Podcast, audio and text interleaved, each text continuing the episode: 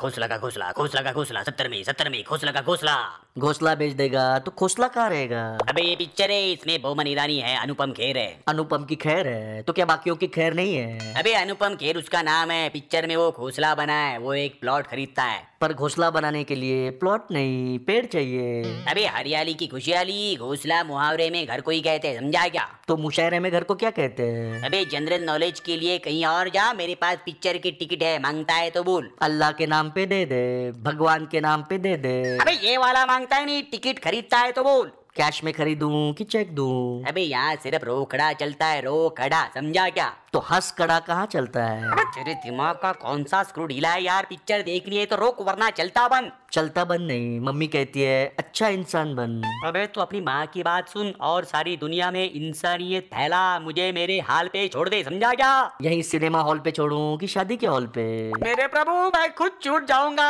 आप यहाँ से जाइए और किसी और को दर्शन दीजिए ना कौन सा दर्शन सुदर्शन या प्रदर्शन अब तक मैं नरमी से बात कर रहा था अब तू मेरे दिमाग की गर्मी देखेगा समझा ना उस गर्मी का टेम्परेचर कितना होगा अबे तापमान के शैतान तू जा चल चल यहाँ से वरना पत्थर उठा कर मारूंगा पत्थर कहाँ से लाएगा चट्टान से कि मैदान से अरे कोई मुझे इस बीमारी से बचाओ बीमारी से बचने के दो तरीके हैं नियमित आहार और व्यायाम मेरी आंखें खोलने के लिए धन्यवाद मेरा धन्यवाद स्वीकार करके यहाँ से जाइए ना प्लीज पर अब तक तेरी आंखें बंद क्यों थी क्योंकि मैं पागल हूँ मेरी बुद्धि कम है मेरी किस्मत पे राहु केतु पिकनिक मना रहा है बस और कुछ पिकनिक पर राहु के तू मंगल को साथ क्यों नहीं लाए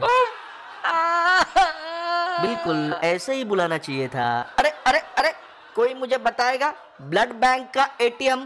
कहाँ है